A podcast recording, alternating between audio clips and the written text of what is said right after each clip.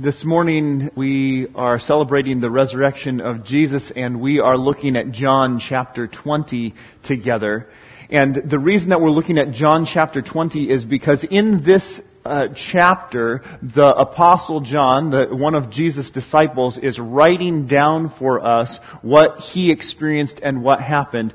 And in this uh, chapter, he tells us about Thomas's experience. And Thomas is a, an interesting guy. I kind of feel like Thomas is everybody. Uh, and so we're going to look at uh, Thomas's experience this morning. And so if you'd turn with me to John chapter 20, uh, we're going to be starting in verse 24.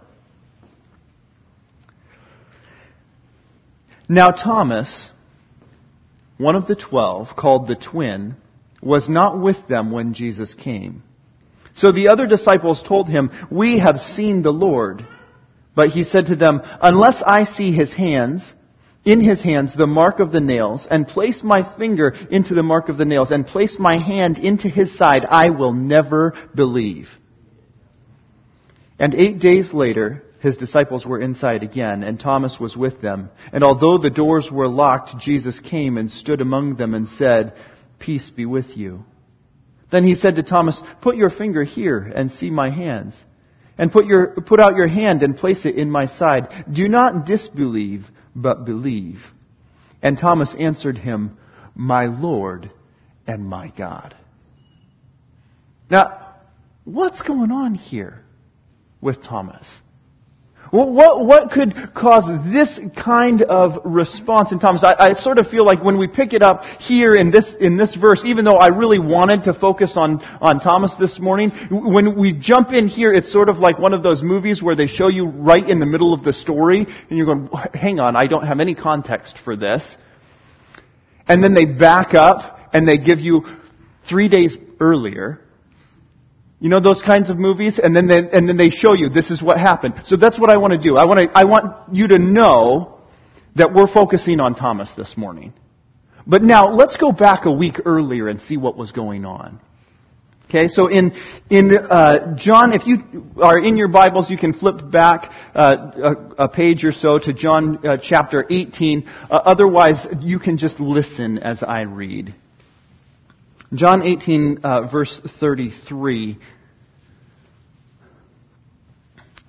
So Pilate entered his headquarters again and called Jesus and said to him, Are you the king of the Jews? Jesus answered, Do you say this on your own accord, or do others say it to you about me? And Pilate answered, Am I a Jew?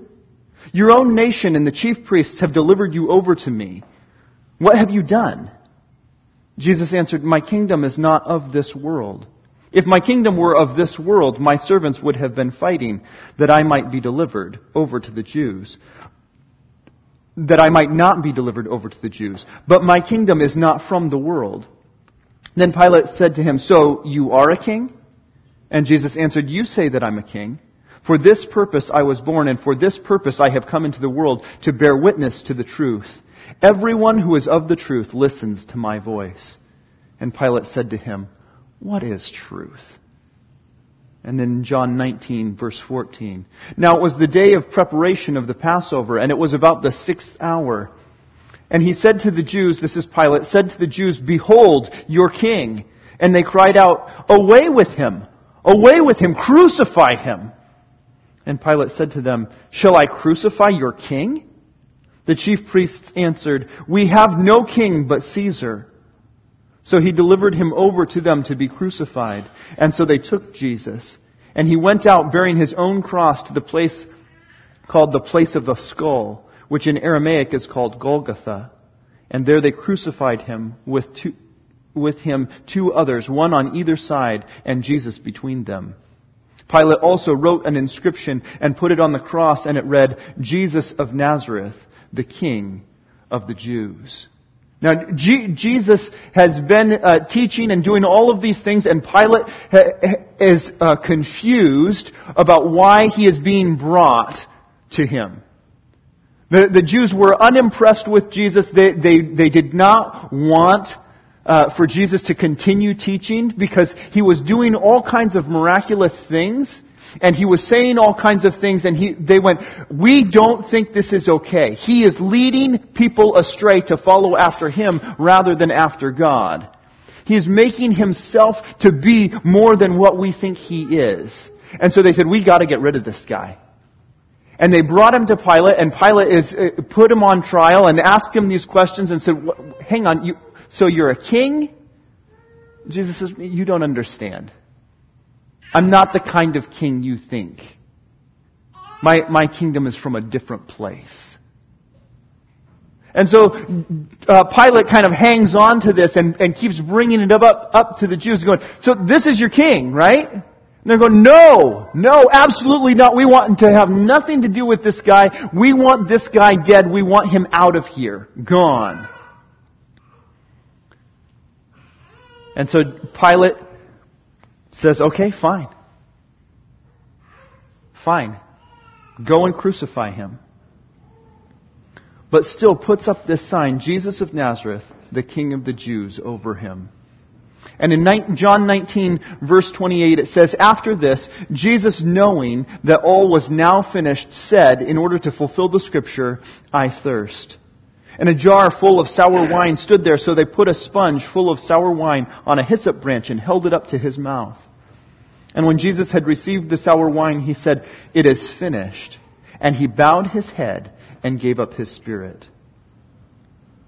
Since it was the day of preparation, and so that the bodies would not remain on the cross on the Sabbath, for that Sabbath was a high day, the Jews asked Pilate that their legs might be broken and that they might be taken away. So the soldiers came and broke the legs of the first and of the other who had been crucified with him. But when they came to Jesus and saw that he was already dead, they did not break his legs. But one of the soldiers pierced his side with a spear, and at once out came blood and water. So here you, you have uh, Jesus on the cross. He's dying He's being punished for, for saying that he was the king, but a king of a different place. And he gives up his spirit and he dies, and the, the Jews are going, okay, it's Passover time.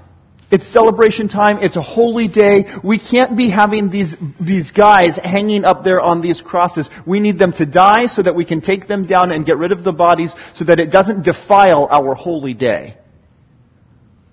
And so they said, can we please have their legs broken so that while they're on the cross, they won't any longer be able to push with their legs and get up enough uh, height so that they can breathe. Because if we, if you break their legs, then they'll just hang there and they'll suffocate and they'll die very quickly. So can we please do that so that we can get rid of these bodies? And so they came and they broke the legs of the first and they broke the legs of the second and they came to Jesus and they went, He's already dead. And to verify that he was dead, the soldier takes the spear and sticks it into his side, and out comes the blood and the water, and he is definitely dead. They verified it. And so the bodies were taken down, and they were put. In, uh, he was put in a tomb, prepared for burial, put put in a tomb, and there he waited. And a couple of days later, after the holy day had passed, the ladies went to go and make sure that everything was okay there. And the tomb was empty. And they were very confused. And they went and they told the, the other disciples and they said that the, the tomb is empty. And the disciples were very confused and they were beginning to talk with each other going, what's going on? What happened? What happened? We've been following Jesus. He's been doing all of these teachings. He's been doing all of these miracles. We thought that He was the Messiah. We thought that He was going to uh, bring restoration and peace to the land of Israel. And instead, He was crucified. We totally didn't see that coming. And now, His body is gone and we don't know what's going on. And so in John chapter 20, in verse 19, it says, On the evening of that day, the first day of the week, the doors being locked where the disciples were for fear of the Jews, Jesus came and stood among them and said to them, Peace be with you. And when he had said this, he showed them his hands and his side, and the disciples were glad. when they saw the Lord. And Jesus said to them again, Peace be with you. As the Father has sent me, even so I am sending you. And when he had said this, he breathed on them and said to them, Receive the Holy Spirit, and if you forgive the sins of any, they are forgiven them. And if you withhold forgiveness from any, it is withheld. Now Thomas, one of the twelve called the twin, was not with them when Jesus came. We don't know why Thomas wasn't there, but he wasn't. And so all the other disciples had been there, gathered in that place, and they were talking about, okay, what do we do next? What does this mean for us if Jesus is dead and now his body is gone? What does this mean for us? And Jesus shows up and he goes, guys, I'm here. Be at peace. Be at peace. I'm not dead anymore. I'm here. I'll tell you what's coming next. You're going to go and you're going to spread the good news. That's what's next. And they rejoiced. And they were so excited. And then Thomas shows up and they said, Hey, guess what? We've seen the Lord. And Thomas said, What? What are you talking about? You've seen the Lord. Yes, I also saw him. I saw him when he died. I saw him when he was buried. I've seen it.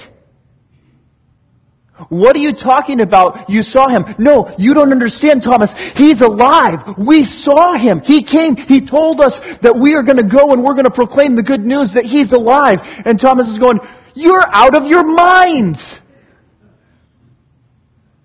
You are out of your collective minds. That doesn't happen. There is no way. They said, no, you don't understand. He came and he showed us his hands and he showed us his side and it's him. Really and truly in the flesh, Jesus is alive. He's no longer dead. And Thomas is going, unless I actually see it and put my finger there where the wound was and see it in his side and put my hand where that spear was, there is no way that I am going to believe that this could be true. We kind of resonate with Thomas, don't we? There are some things that sound too good to be true that unless we actually see it and verify it, we don't want to believe. We go, no, it, I can't. I can't.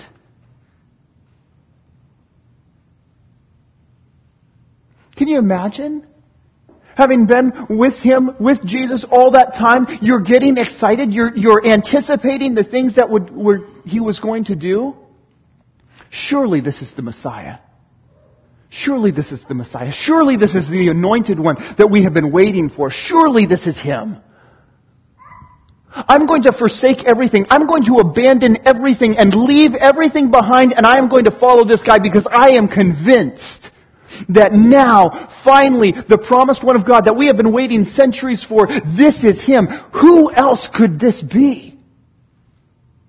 I mean, He's doing miracles that we've never seen before.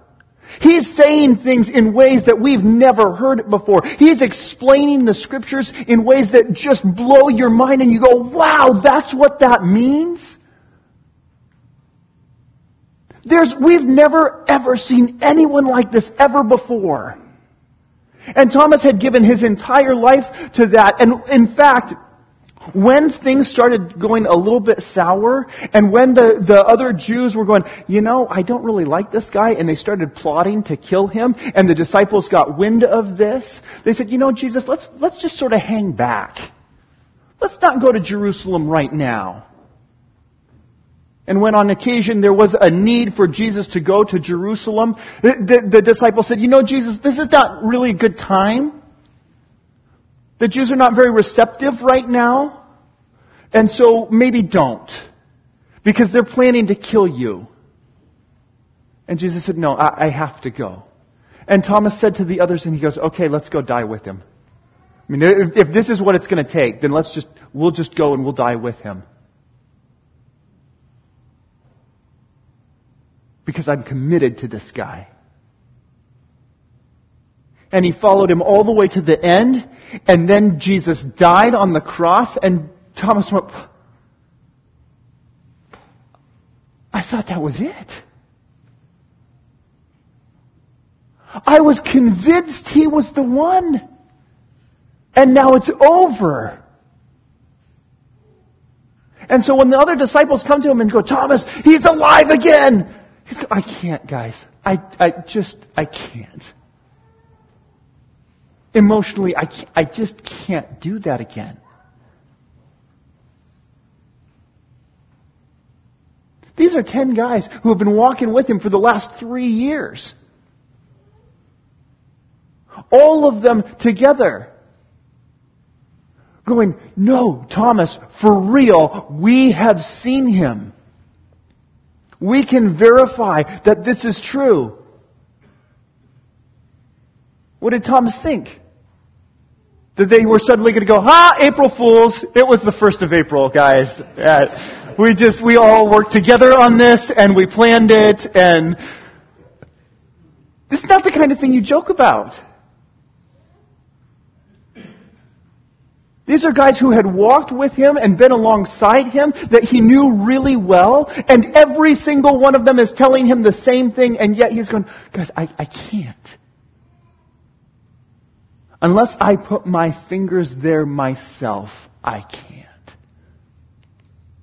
I just can't believe. What does it take for you to believe? What does it take for you to believe? Do you have to see it yourself? Touch it yourself? Know for sure yourself? Could you accept the witness of somebody else? I said, no, really and truly, I know it's hard to believe. It even sounds impossible, but I am telling you for sure this is it. I think we all find ourselves in this place where, where you, you hear this message. Jesus died on the cross and three days later rose from the dead and you go, there's something about that that just doesn't feel like anything that's ever, I've ever experienced before and it's really hard to believe.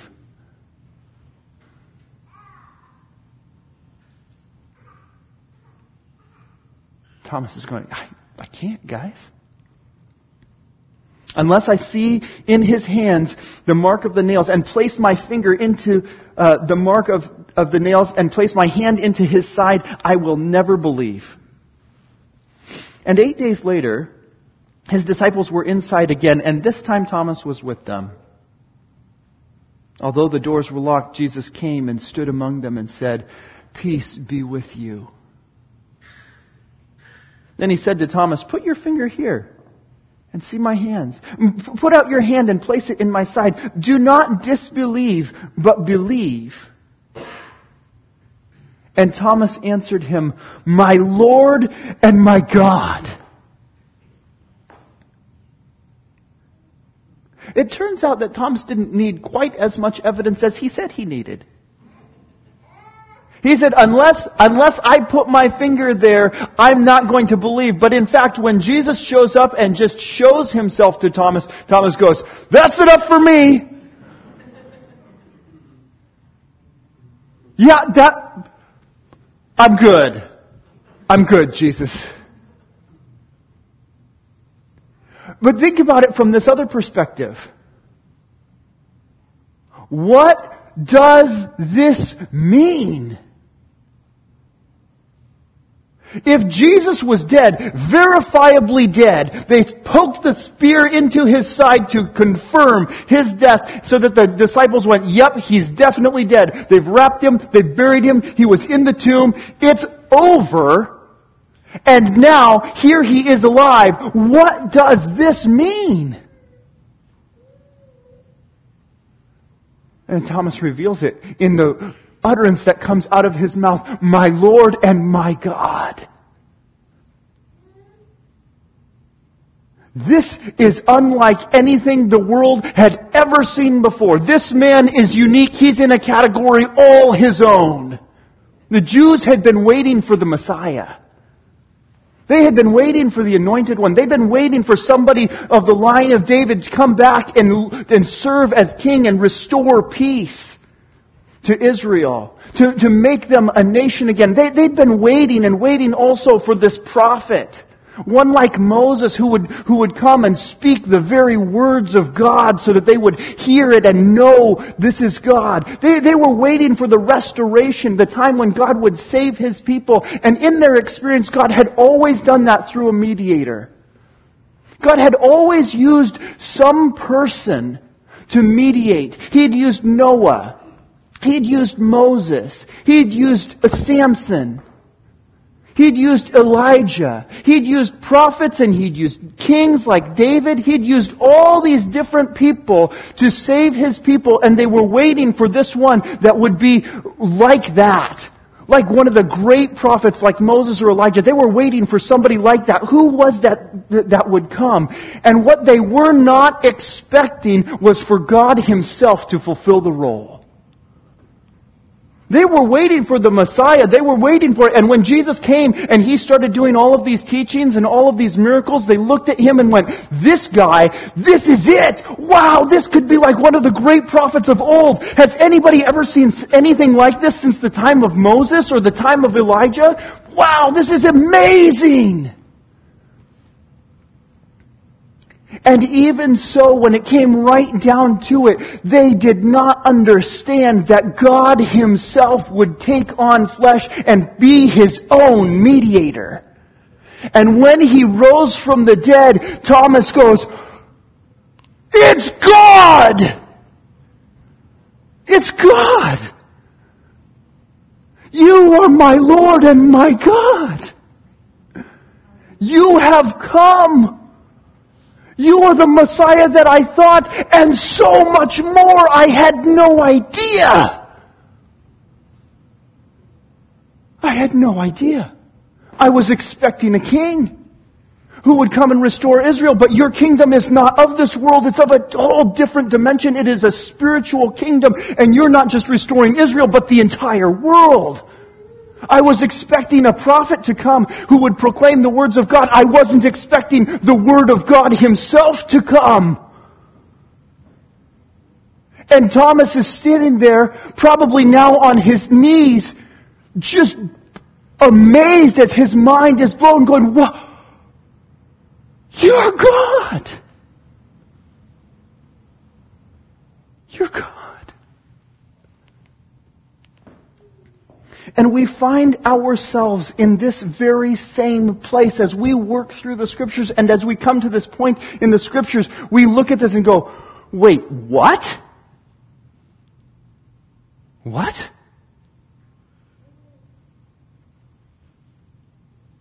All of these other things were hard to swallow. They were pretty difficult to believe. Jesus took a couple of fish and a whole bunch of like tiny rolls, five of them, and then he fed thousands of people from that. That's a little hard to believe. Every leper, every crippled person, every blind person, mute people, deaf people, he healed them. That's a little difficult to believe.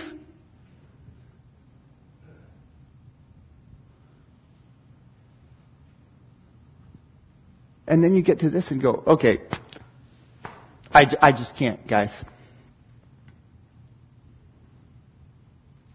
I, I was willing to stretch the bounds of what I thought was possible, and now we have reached the breaking point. He died and rose again from the dead. I ju- I'm out. I just can't. It's too good to be true.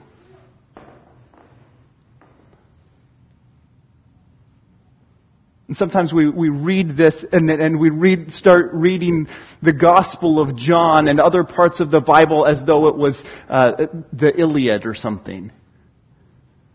Here's, here's Odysseus and he's going through all of these things and it's interesting and it may or may not have tr- been true, but, you know, makes for a great story.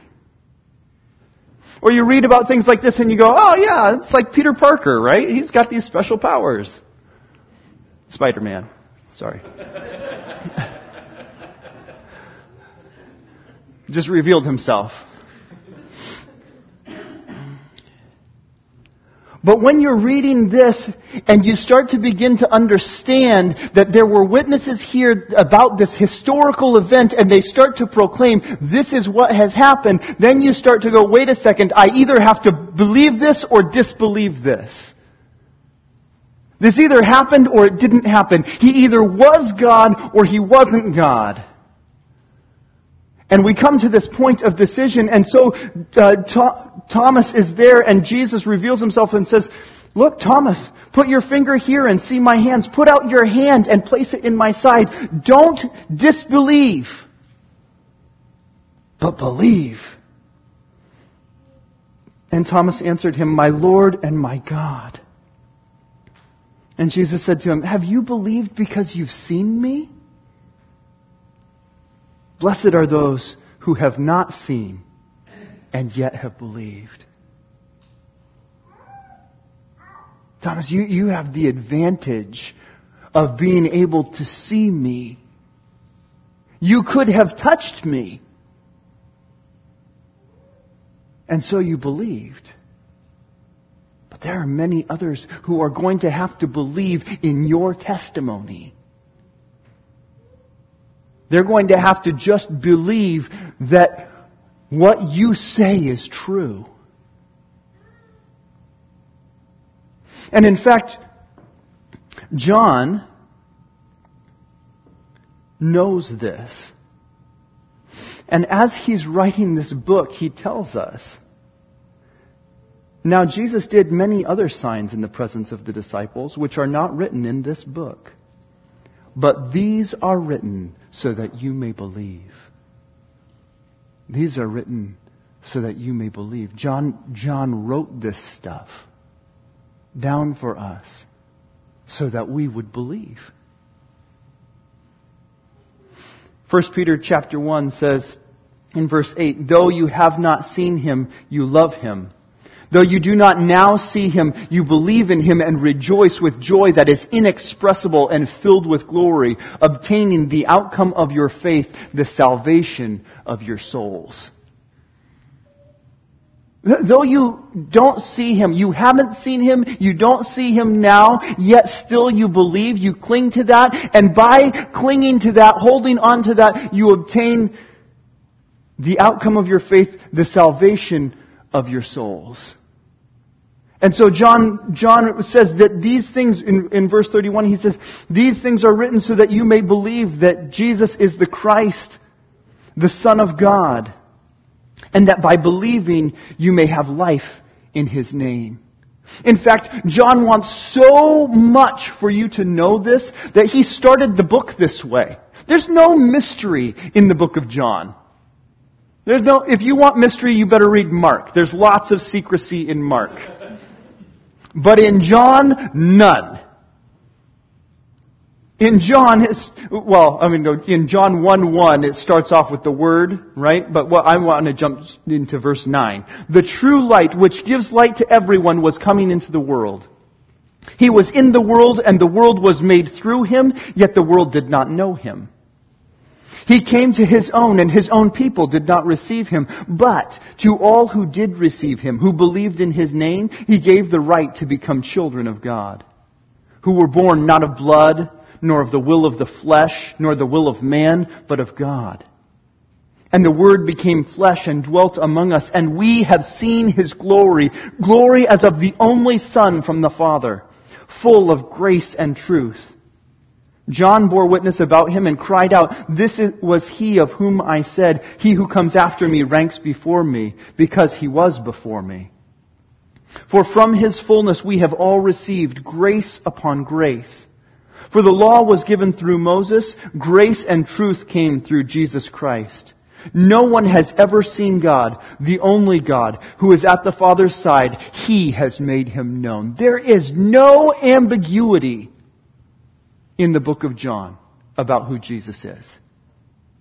He says it over and over again so that you might know that Jesus is God in flesh, coming as His own mediator. And so that when you believe that, you might have life in Him. We needed something.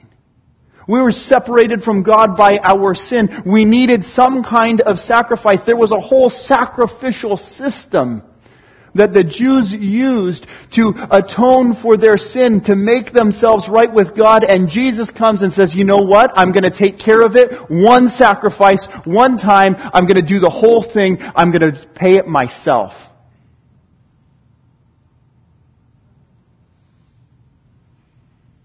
And when we believe that Jesus is the Son of God, that He came and that He did that, we have a new kind of life. Because when Jesus rose from the dead, what He demonstrated is that He is God and He will live forevermore. And when we have that spiritual life with Him, we have that spiritual life with Him forevermore.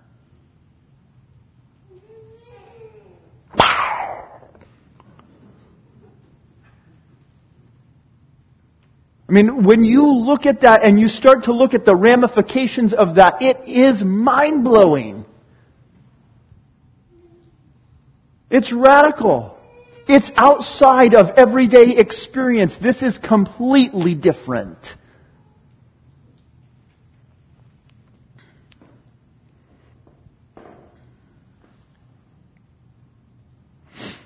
In Zechariah chapter 12, there was a prophecy. This was much before the time of Jesus.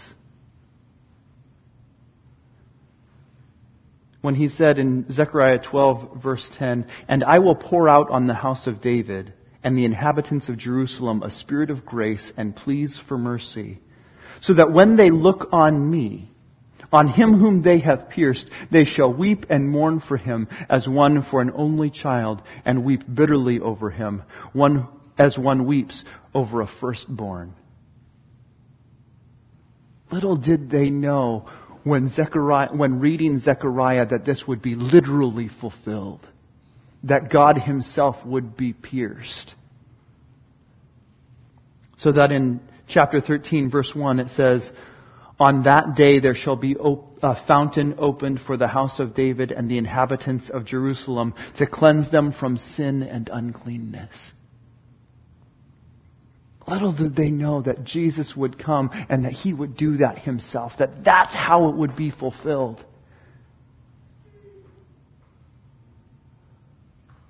And so I want to encourage you this morning, as you reflect on these things, don't disbelieve, but believe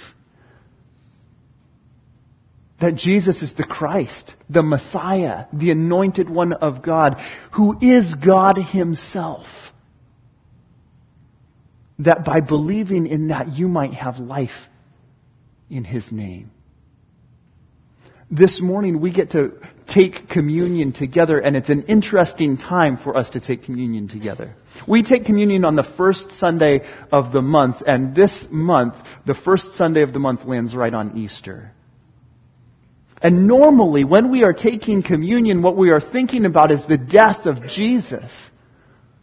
His blood shed for us, His body broken for us, so that we might be forgiven of our sins. And this morning, we are celebrating that that's not the end. That Jesus not only died, but that He rose again from the dead. So that He might demonstrate for us the kind of eternal life that we will have with Him. And so I, this morning I want to take uh, communion together with that thought in mind. That we are remembering, yes, that Jesus died for our sins, but we are remembering also that that is not the end. That there is a future hope for us because of his resurrection. if I've been talking about this stuff and you're still in that place where Thomas was and you go, you're right now going, you know, I just, I can't. It sounds too good to be true or too weird to be true or too something to be true. And I just can't right now. Then I would encourage you uh, to not partake in the communion with those of us who do believe this morning. Because when you're taking the, the bread and the cup, it is um, a confession that this is what I believe. And I, I don't want for you to be duplicitous this morning. There's no, no need for putting on airs here. But if you find yourself in that place where you, you're not sure about this, I would encourage you to start at the beginning of the book of John and read that this week. Read it even today, this afternoon. It's a great day for that. And if you have questions, I would love to talk with you. i will take you out to coffee and we can talk about whatever you want. About who Jesus is and what the Bible says and why we believe it and all of those things. I'd, I'd love to do that. But for now, uh, for those who do believe, let's, let's take communion together. So during the next song, the worship team is about to come back up. During the next song, you can uh, come and there's a table here and a table in the back.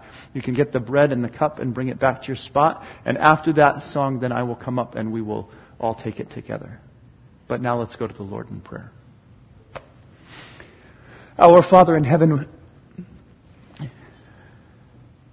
it is an amazing thing that our Lord and our God has given his life for us that we might live. Oh Lord God, I thank you for demonstrating that it is finished. That the sin has been taken care of. That the death no longer has hold or sway over those who believe because there is a resurrection life. And so, Father, I pray for those that are here this morning that they might rejoice. That they would not disbelieve, but that they would believe. That in those places of doubt, in the, those, those places of questioning, Father, that you would give them assurance and that you would help them in their faith so that they might believe. That you may restore them that they may be your children and have life in you. And Father, we ask for this in the name of our Lord and Savior, Jesus Christ. Amen.